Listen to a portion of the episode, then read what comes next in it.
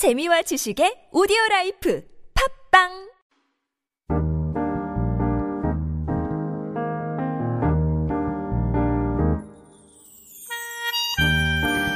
The greatest way that we can pay tribute to a person or an event is to remember them and not forget.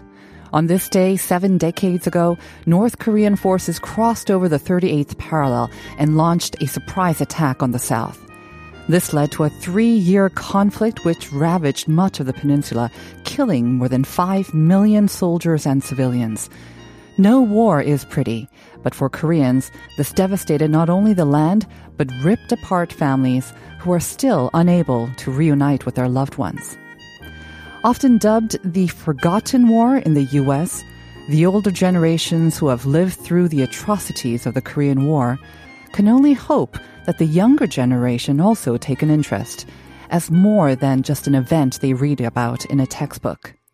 Listening to the first hand experiences of veterans or grandparents who lived through the experience might be one way of honoring all those who fought for our freedom and ensure that it is never the forgotten war.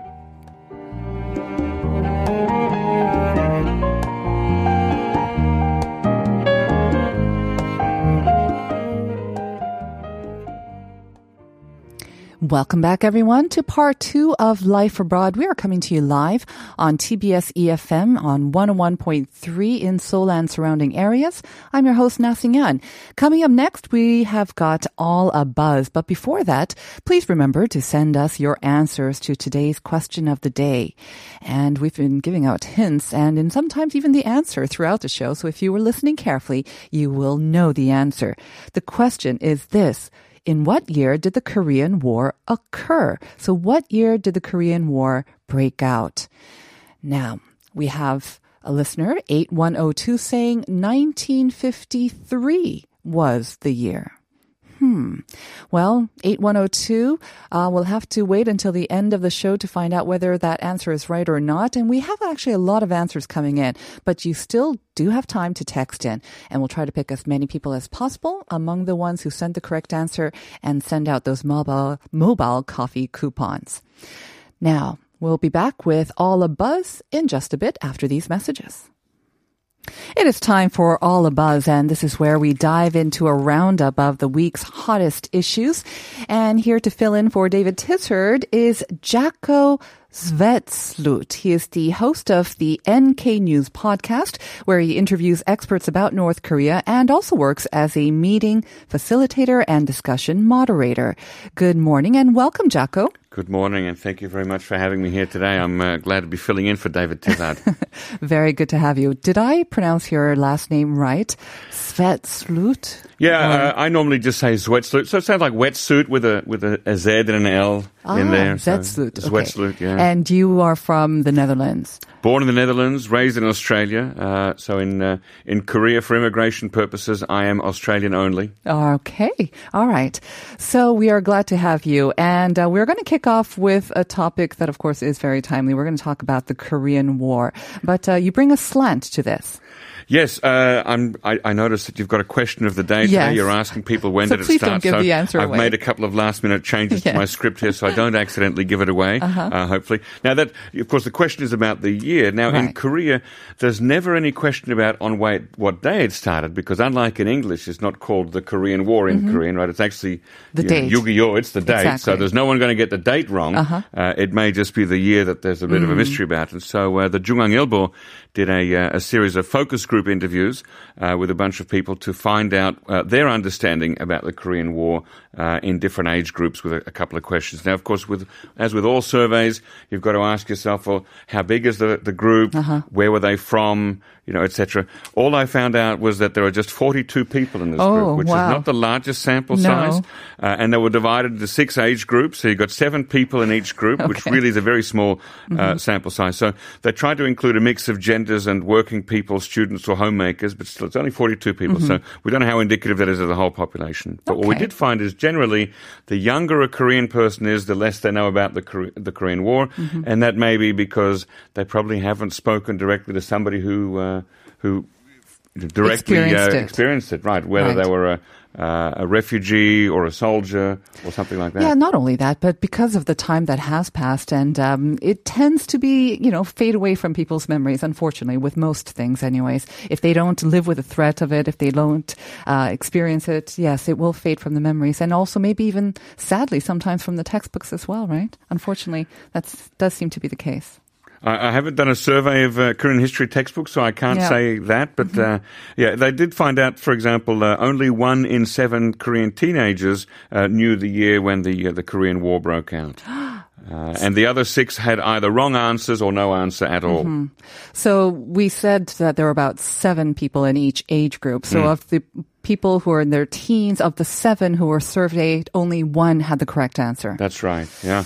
Wow. Okay. Uh, now, the best performing age group uh, was uh, people in their 50s. They got about 80% right, uh, which is interesting because if they're in their 50s, it means they were born after the, uh, the armistice was signed. Uh, meanwhile, only about 69% of people aged 60 to 79 got it right. So that's a bit of a, you know, these are people who either directly experienced the war or were born immediately thereafter. And you wonder, well, how did they get it wrong? that is interesting. Maybe it is with education or. I, it could also come down to how the question is phrased. Now, some of them might have said uh, that technically the war began in one year, but I think it began, you know, when the two Koreas were founded as separate regimes, which is a little bit earlier, Right. or even in 1945, you know, when the uh, when the Japanese were defeated at the end of World War II. Uh, that's really when uh, left and right started fighting here in Korea, and so some people might say, well, that's technically when the Korean War began. So if they gave a, a different answer that doesn't match the exact one that's expected, then they're going to, uh, you know, fall out of the uh, out of the range there. Uh, and we, you've only got seven people in a group, in an age group. One or two wrong answers will We'll skew the whole a- average. Exactly. Yeah. But generally, if we take a look at the, the number of correct answers by generation, the older they were, the, the greater um, the correct answers came out. That's right. Yeah. All right. Um, with the younger people, I guess, it also shows maybe different attitudes in general concerning the North. Um, I think the older generation will tend to still see the North as the enemy, um, as a party that we fought the war with and are still considered uh, very hostile. Whereas the younger generation, I think they would have a, maybe a different attitude and different perspective of the North. Yeah, that's uh, that's certainly true. I had lunch uh, last week with a couple of people who are still in their twenties, and uh, and they said to me, "Jacco, I hope Korean unification never happens." They, oh, Yeah. okay. Uh, Why? Mm-hmm. and now I don't. Again, that's a very small sample size. It's two people.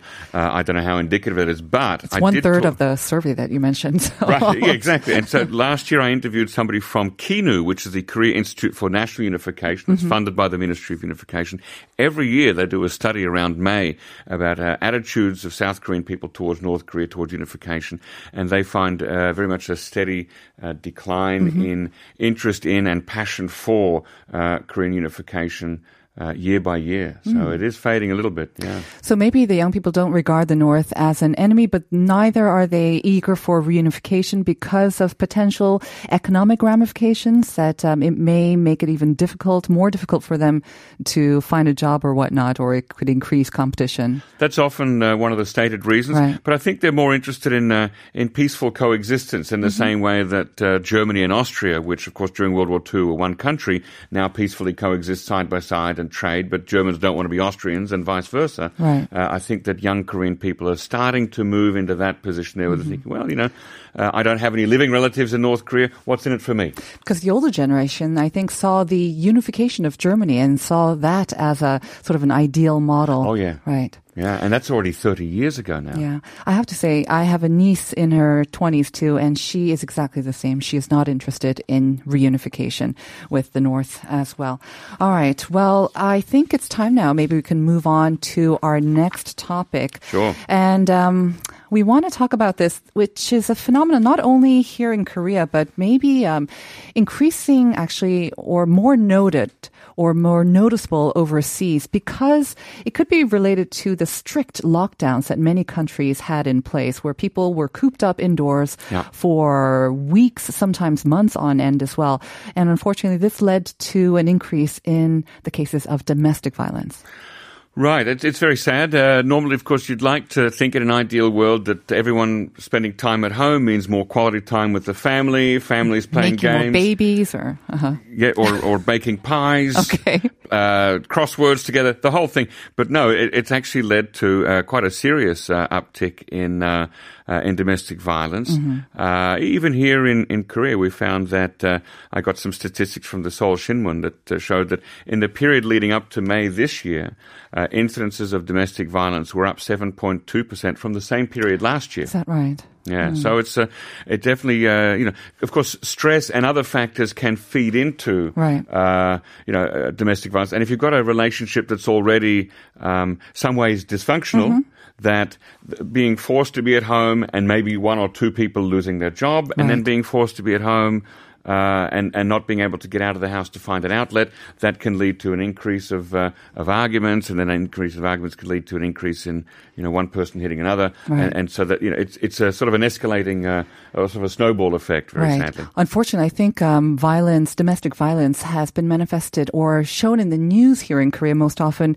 when it's child abuse, and we've had some very, very disturbing cases of child abuse. Yep. And again, I think it's regarding the attitudes of that some people have still in Korea of regarding their children as belonging to them, as possessions that they can sort of do whatever they want with their children. Unfortunately, all those factors that you mentioned um, have um, manifested in an increased case of domestic violence, and Yeah. sometimes that is targeted towards the most helpless, the children as well. Right. That's right. Now, uh, it's it's sort of a, generally true. I mean, to say that uh, women are most often the uh, the victims of uh, uh, domestic violence. Not to say that women can't commit domestic violence, Of but course. most of the time. So I've got some other statistics here from the Today Shinmun, which shows that uh, uh, out of 3,100 cases of domestic violence prosecuted in Korea, uh, in 83.8 percent of those cases, men were the uh, the assailants, were the uh, the uh, Perpetrators? Perpetrator. Thank you. Yeah, perpetrators of domestic violence, and seventy-eight point five percent women were the victims of Right. of that. So uh, that's a, a very skewed uh, result.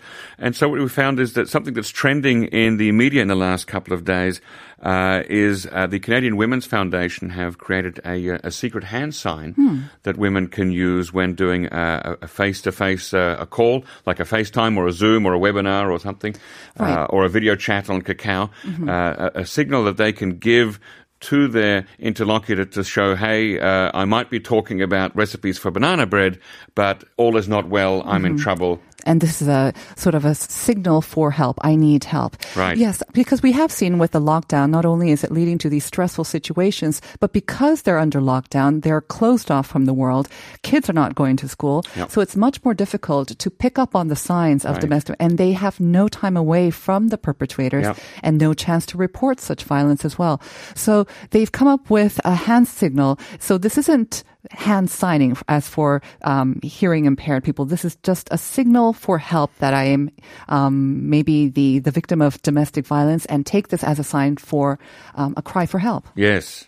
And uh, yeah, exactly. And, and shall I show it to you? Yes, please. You'll also have to explain it, of course, Right, for okay, our listeners. because not everyone's watching. We so, have viewable uh, radio, you, but yes. uh, you tuck tuck your thumb in across the palm of your hand, Uh-huh. and then uh, bend down the other four fingers to cover the thumb. So it's almost like making a fist, but the, the thumb is inside the It's fingers, tucked inside. uh, which is how, uh, as a young boy, I thought that's how you made a fist. But I, I was in, instructed very quickly. That's wrong. That's Is a that girly wrong? fist. I was thought you would. I thought you would protect your thumb by doing that. Yeah, but apparently it increases the pressure on the thumb. So if you hit somebody, you're more likely to break or injure your thumb by doing We that. digress, though. We do digress. Actually, Jacco. yeah. Yes, we so have to come your back thumb to inside yes. uh, and, and hold your hand up like this. Maybe do it So if you're doing a call and the perpetrator's hanging around, you know, he can't see that you're showing uh, your hand in this way Mm-hmm. Right. uh, to the camera. So this has come. This has came up in Canada. I wonder if it's an international sign, or maybe because it is trending, it could become international. Yeah, it is. A, it's a good question. They have made um, uh, a useful video about it that you could find on YouTube. So it's, it has been shared around the world. It started from Canada, but now and now it's made its way even to Korea. So they had a, a news story about that this week. So So once again, I guess it doesn't matter which hand you use, Yeah, but yeah. Um, you kind of just tuck in your thumb palm to camera or to wherever the person can watch it Right. or see it, and then you have your thumb your thumb in first, and then you have your fingers enclose the thumb. Easily said, as we said, just make a fist, but with your thumb with your thumb on the first. inside. That's right. Mhm. All right. Uh, now it, it sounds like a uh, uh, a- a great and a noble idea, but uh, you know, I mean, if I were if I were a perpetrator of violence, I would be on the lookout for almost anything. So if I'm, you know, uh, if suddenly, you know, my wife slash uh, husband, boyfriend, whatever is doing this, I Right. wonder, well, what's going, you know, But at the same time, right. I mean, you can't always be mindful and have an eye on your victim at all Yeah. times. So I guess having some sort of a signal like this could be helpful. Um, here in Korea, of course, um, maybe the best way to report any instances or suspicious cases of domestic violence would be simply to use your phone. I think that's probably the easiest way. And we have a couple of numbers that um, maybe we can introduce to our yeah. Listeners. And that would be uh, the 112, I think. That would be probably the easiest. And that is the number for the police here in Korea as well. Um, I think, in a way, what we need to do is two things take a greater interest, just be more observant um, to maybe the sounds that you hear, maybe the big bumps or thuds.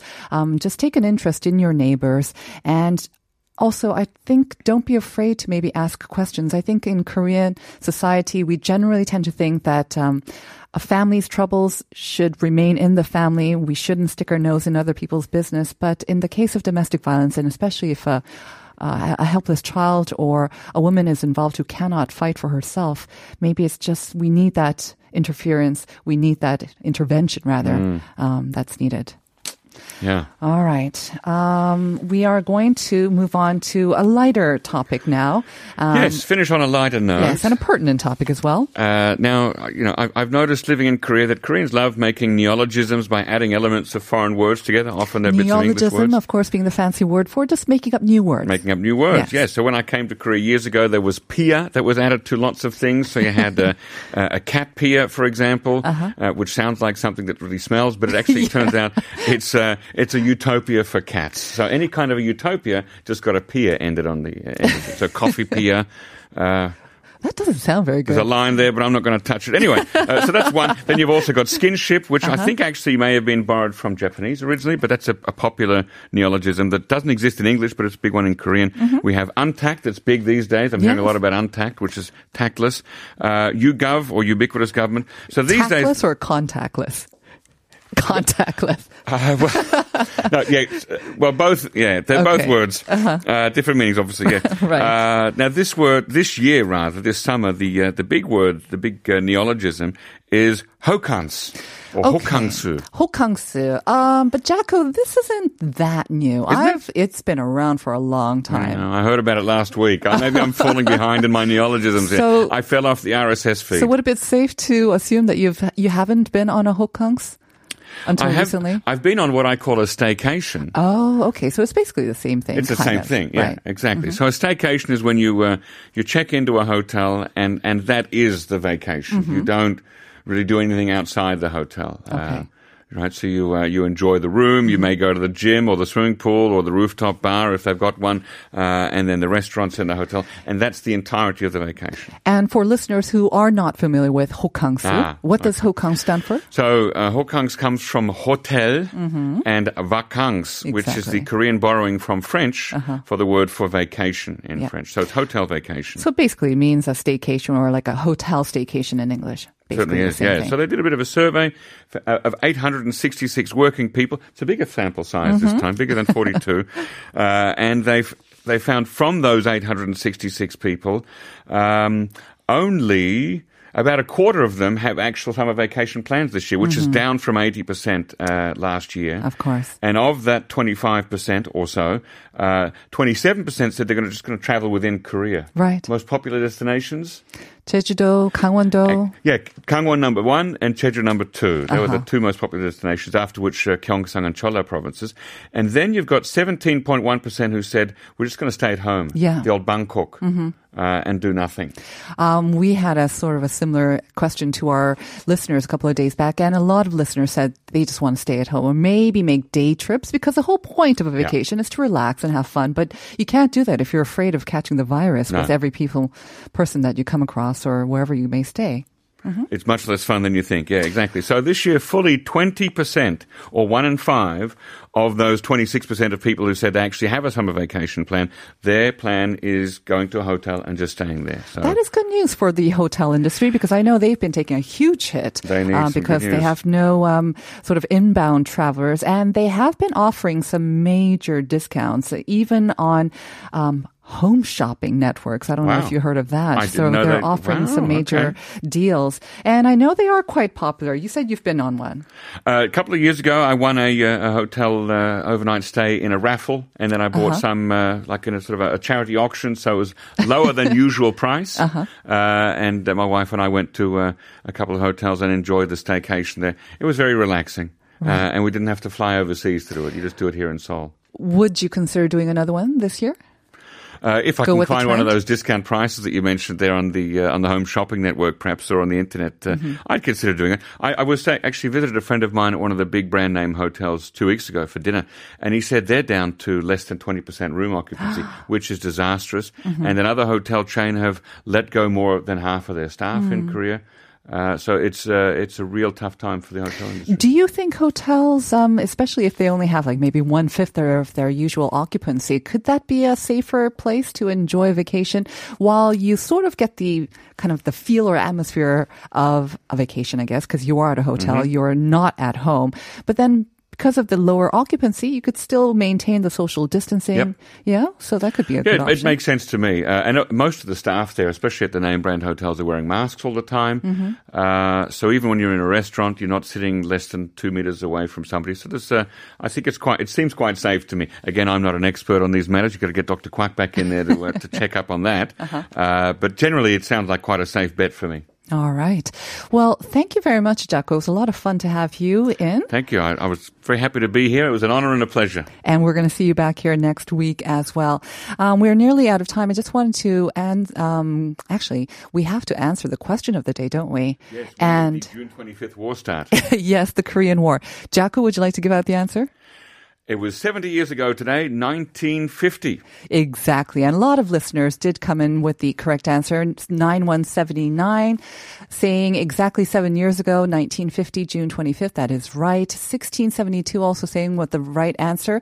I cannot forget that year because my father was born that year. My grandmother used to tell me about that story. It sounds like an amazing story. Yeah. 7181 saying 1950. Again, correct answer. 이 땅의 자유를 위해 헌신하신 분들을 위해 잠시 묵년합니다. So taking a moment of silence to remember those who gave the ultimate sacrifice for our country. So thank you to everyone who texted in and on our YouTube chat as well. A lot of correct answers there. We will pick a few winners and send out some mobile coffee gifticons. So just please check out our playlist next Monday. And that will bring us to the end of today's edition of Life Abroad. Thank you very much for tuning in. Our show is produced by Christina Saw with writing by Jennifer Chang and I'm Na Singyan. Follow us on Instagram. The handle is TBS underscore Life Abroad. Uncoded with Uncode is coming up next, but we're going to send you off with Gotta Be Patient by Michael Bublé, Sofía Reyes, and Barenaked Ladies. Have a great day, everyone. I'll see you again tomorrow morning at 9 a.m. for more Life Abroad. A one, two, three. Ooh.